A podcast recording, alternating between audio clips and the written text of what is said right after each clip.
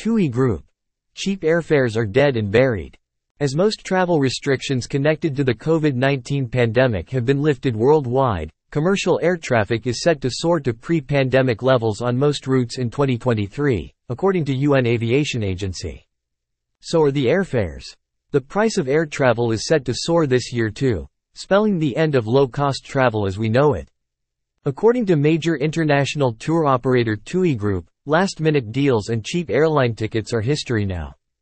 High fuel prices, paired with soaring demand that outstrips supply, have made long-distance vacation travel more costly, Travel Group's chief executive warned.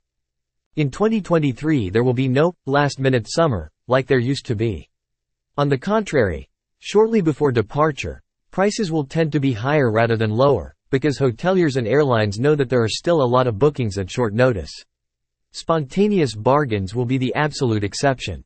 Booking early gives choice and good prices, T U I Group C E O Sebastian Ebel said.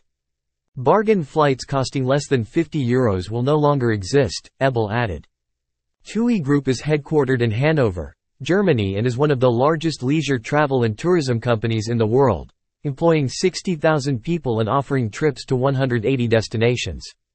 T U I is an acronym for Touristic Union International. T U I A G was known as PRUSAG A G until nineteen ninety-seven when the company changed its activities from mining to tourism. Last summer, jet fuel price spiked at more than one hundred seventy-five dollars a barrel due to a broader energy crisis.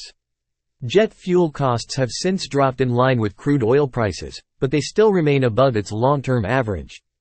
And according to travel industry data released in March of this year, the amount spent on vacation and airline travel soared nineteen percent and thirty-four percent, respectively, from just a year ago.